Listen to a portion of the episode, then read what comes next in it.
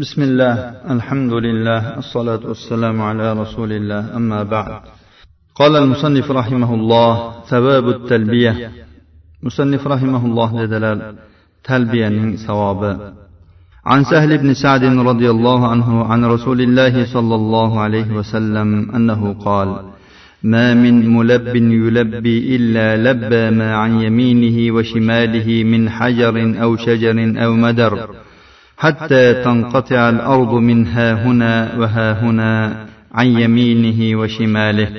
رواه الترمذي وابن خزيمة والحاكم. سهل بن سعد رضي الله عنه دروات قلنا دا رسول الله صلى الله عليه وسلم ددلر biron bir talbiya aytuvchi talbiya aytadigan bo'lsa albatta uning o'ng tomonidagi va chap tomonidagi tosh bo'lsin daraxt bo'lsin tuproq kesak bo'lsin hammasi talbiya aytadi hattoki ana shu o'ng tomonidan va chap tomonidan yer uzilguniga qadar. Yer uzilib quruqlik tugab suvga yetguncha vallohu alam. Imom termiziy va ibn huzayma hokimlar rivoyat qilgan ekan bu hadisni. Bu hadis sahih targ'ib va tarhibda bir ming bir yuz o'ttiz to'rtinchi raqam bilan sahih deyilgan. وعن زيد بن خالد الجهني رضي الله عنه أن رسول الله صلى الله عليه وسلم قال جاءني جبريل فقال مر أصحابك فليرفعوا أصواتهم بالتلبية فإنها من شعار الحج. رواه ابن ماجه وابن خزيمة وابن حبان والحاكم وقال صحيح الإسناد.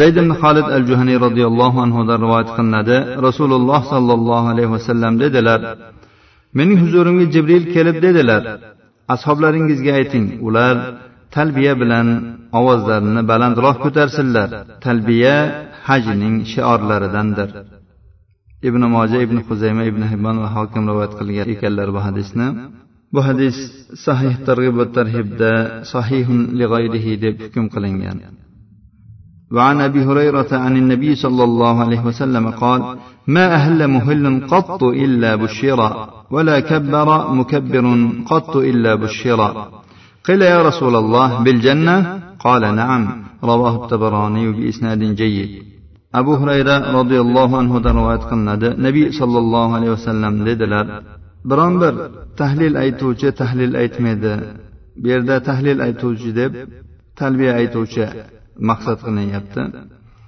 albatta unga bashorat beriladi biror bir takbir aytuvchi takbir aytmaydi albatta unga bashorat beriladi shunda ey rasululloh jannat bilanmi deb so'rashdi u zot ha deb javob berdilar imom tabaroniy rivoyat qilganlar ushbu hadis sahih targ'ib tarhibda bir ming bir yuz o'ttiz yettinchi raqam ostida hasanun deb hukm qilingan وعن ابي بكر الصديق رضي الله عنه ان رسول الله صلى الله عليه وسلم سئل أي الأعمال أفضل؟ قال: العج والثج.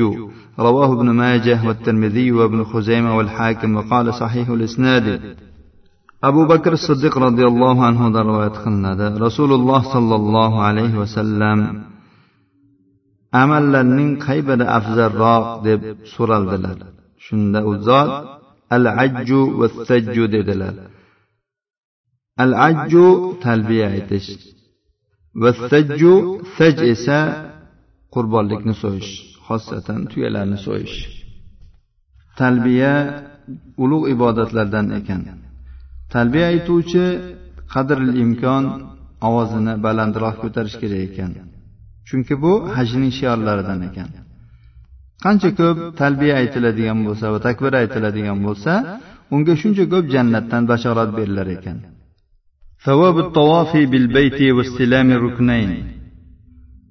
Baytullohni tavof qilish va ikki rukunni silashning haqida عن ابن عباس رضي الله عنهما أن النبي صلى الله عليه وسلم قال الطواف حول البيت صلاة إلا أنكم تتكلمون فيه فمن تكلم فيه فلا يتكلم إلا بخير. رواه الترمذي وابن حبان. Ibn abbos roziyallohu anhudan rivoyat qilinadi nabiy sollallohu alayhi vasallam dedilar baytulloh atrofida tavof qilish namozdir faqat sizlar bu namozda gapirasizlar kim gapiradigan bo'lsa yaxshilikni gapirsin. Tavofni namozga o'xshatilyapti. Faqat gapirish joiz bo'lgan namozga o'xshatilyapti. Bunda gapiriladigan bo'lsa ham faqat yaxshi gaplarni gapirish kerak. وعن عبد الله بن عبيد بن عمير أنه سمع أباه يقول لابن عمر رضي الله عنهما ما لي لا أراك تستلم إلا هذين الركنين الحجر الأسود والركن اليماني. فقال ابن عمر إن أفعل فإني سمعت رسول الله صلى الله عليه وسلم يقول إن استلامهما يحط الخطايا قال وسمعته يقول من طاف أسبوعا يحصيه وصلى ركعتين كان كعدل رقبة عبد الله بن عبيد بن عمير otasidan eshitgan ekan u ibn umarga shunday deyayotgan ekan men sizni faqat mana shu ikki rukunni hajal asvad va ruknal yamoniyni ushlayotganingizni ko'raman Ibn umar aytdilarki men bunday qilayotgan bo'lsam buning sababi men rasululloh sollallohu alayhi vasallamdan shunday deganlarini eshitganman. Bu ikkisini ushlash xatolarni to'kib yuboradi. Abdulloh ibn umar aytadilarki men rasululloh sollallohu alayhi vasallamdan yana eshitganmanki kim baytullohni sanab yetti marotaba tavof qiladigan bo'lsa va ikki rakat namoz o'qisa bu bir qulni ozod qilishga teng bo'ladi ushbu hadisni ibn huzayma ham rivoyat qilganlar ورواه ابن خزيمة إلا أنه قال إن أفعل فإني سمعت رسول الله صلى الله عليه وسلم يقول مسحهما يحط الخطايا من طاف بالبيت لم يرفع قدما ولم يضع قدما إلا كتب الله له حسنة ويحط عنه خطيئة وكتب له درجة وسمعته يقول من أحصى أسبوعا كان كعتق رقبة رواه ابن حبان ابن خزيمان رواية kelganki ibn umar aytdilar agar men shunday qilayotgan bo'lsam men rasululloh sollallohu alayhi vasallamdan eshitganman u zot deganlarki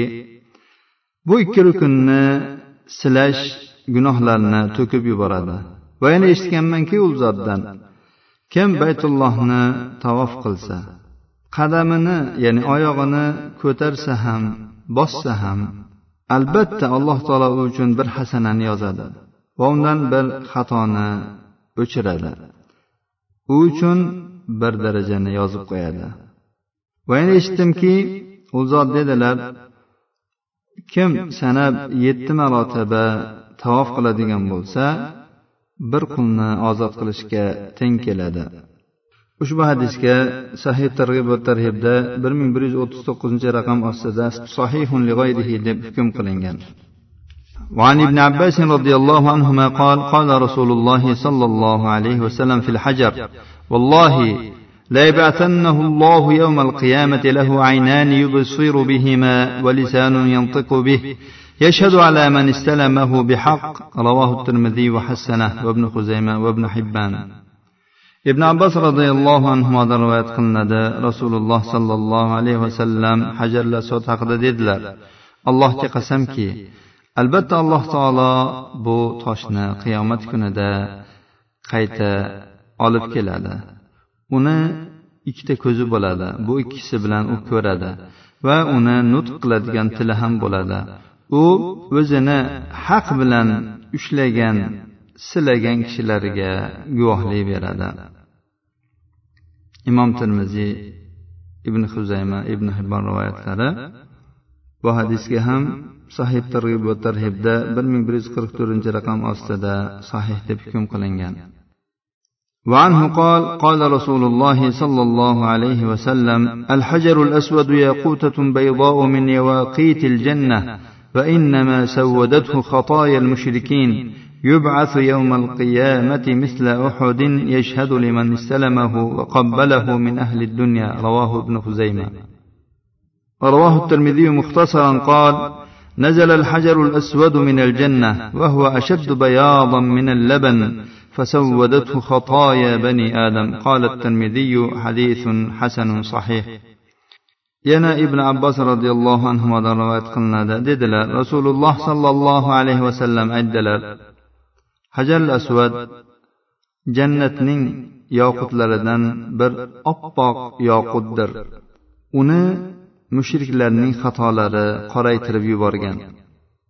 U qiyomat kunida uhud tog'i mislichalik keladi. Va o'zini ushlagan va o'pgan ahli dunyodan bo'lgan kishilarga guvohlik beradi. Ibn huzayma rivoyatlari imom termiziy bu hadisni muxtasarroq shaklda rivoyat qilganlar. Bu hadisda rasululloh sollallohu alayhi vasallam aytganlar hajal asvad jannatdan tushgan. U sutdan ko'ra oppoqroq edi. Uni banu odamning xatolari qoraytirib yuborgan. Imom termiziy rivoyatlari. U zot hasanun sahih deb hukm qilganlar. وعن عبد الله بن عمرو رضي الله عنهما قال سمعت رسول الله صلى الله عليه وسلم وهو مسند ظهره إلى الكعبة يقول الركن والمقام ياقوتتان من يواقيت الجنة ولولا أن الله طمس نورهما لأضاءتا ما بين المشرق والمغرب رواه الترمذي وابن حبان والبيهقي ولفظه في إحدى رواياته إن الركن والمقام من ياقوت الجنة ولولا ما مسه من خطايا بني آدم لأضاء ما بين المشرق والمغرب وما مسهما من ذي عاهة ولا سقم إلا شفيا abdulloh ibn amr roziyallohu anhudan rivoyat qilinadi dedilar men rasululloh sollallohu alayhi vasallamni orqalarini kabaga suyagan holatda o'tirib shunday deyayotganlarini eshitdim. U zot dedilarki rukn va maqom jannat yoqutlaridan ikki yoqutdir. Alloh taolo ularning nurini o'chirib qo'ymaganda bu ikkisi mashriq va mag'rib o'rtasini nurafshon qilib yuborgan bo'lardi. Imom termiziy ibn hibbon bayhaqiy rivoyatlari. Boshqa bir rivoyatda kelganki rukn ya'ni hajal asvad va maqom ibrohim jannat yoqutidandir ularga banu odamning xatolari tegmaganda edi. Bu ikkisi mashriq va mag'rib o'rtasini yoritib yuborgan bo'lardi. Bu kishini biron bir kasal va bemor odam ushlaydigan bo'lsa albatta u shifo topadi. Demak bu hadisda rukun deb hajarl asvadni aytilyapti maqom deb maqomi ibrohimni aytilyapti. Maqomi ibrohim ibrohim alayhissalom kabani qurayotganda uning ustiga chiqib turgan tosh u albatta u toshga u zotning oyoq izlari chiqib qolgan. Shu qadar hadislarni o'rganish bilan kifoyalanamiz. Alloh subhanahu va taolodan o'qib o'rgangan hadislarimizga chiroyli amal qilishni nasib aylasin. Shu o'rinda eslatib o'tmoqchimizki ruknil yamoniy va hajal asvadni qo'l bilan ushlash uni silash fazilatlari zikr qilib o'tildi. Endi shu fazilatlarga yetishaman deb hozirgi zamondagi o'ta tiqilinch zahmalarda hajarli asvatga yetmoqchi bo'lib qiylanish va boshqalarga ham ozor yetkazish yaxshi emas. Shuning uchun imkon qilgan odam agar hajarli asvad xoli bo'ladigan bo'lsa agar odamlar navbat bilan borishayotgan bo'lsa navbatda turib borsin. Lekin ur to'polon bo'layotgan bo'lsa u yerga yaqinlashmasin. Xususan ayollar. Ayollar umuman yaqinlashmasligi kerak. Ayollar tiqilinch paytida tavofni eng chekka tomonida yoki yuqori tomonlarda qilganlar yaxshi bo'ladi. Gohi hoji va umrachi birodarlarimizdan ajoyib qahramonliklarni eshitamiz. U qildim bu qildim odamlarni u qilib odamlarni ustidan yurib borib ya'ni odamlarni boshidan yurib borib hajar asodni ushlab keldim o'pib keldim deyishadi. Bu bilan u aytilgan savoblarga erishdim deb o'ylamasin. Qancha musulmonga ozor bergan bo'ladi. Sunnat shuki agar hajarl asvad ochiq bo'ladigan bo'lsa u yerda tiqinish bo'lmaydigan bo'lsa hajarl asvadni imkoni bo'lsa o'pish. Aks holda qo'l bilan silash. Agar qo'lida aso bo'ladigan bo'lsa asosini uchini tekkizish. Bundan boshqa holatda. Qayerdan bo'lsin? Yaqinroqdan bo'lsin uzoqroqda bo'lsin. Hajarl asvadga muqobiliga kelgan paytda qo'lini kaftini o'sha tomonga ko'tarib ochib ko'tarib allohu akbar deyish bilan kifoyalanadi. Ruknil yamoniyda hech narsa qilinmaydi. Na qo'l ko'tariladi na boshqa qilinadi. Imkon qilsa silab qo'yadi. Undan boshqa ishni qilmaydi. Hajar asvadni bevosita ushlaganda qo'lini o'padi. Ammo ishora qilgan narsasini o'pmaydi. Hajar asvad haqida yana ozgina bir ma'lumot. Hajar asvad hozirgi kundagi ana shu ko'rinib turgan qora narsani hammasi hajar emas hajar asvad emas. U yerda agar e'tibor beriladigan bo'lsa vallohu alam yetti dona kichkina kichkina eng kattasi vallohu alam bir yong'oqni parchasicha keladigan parchalik toshlar. Uni o'sha toshni ichiga o'rnashtirib qo'yilgan qalometalar bu toshni olib ketgan paytlarida uni maydalab yuborishgan. Shuning uchun uni ba'zi bir mayda parchalari qolgan xolos. Yana o'sha itorni ichidagi e, ya'ni bunday qilayotganda ramkani ichidagi qora narsani hammasi hajarli o'tmas. Buni shunga yaqinlashgan odam yoki suratini ko'rgan odam e'tibor beradigan bo'lsa buni biladi. هذا وصلى الله على نبينا محمد وعلى آله وصحبه وسلم.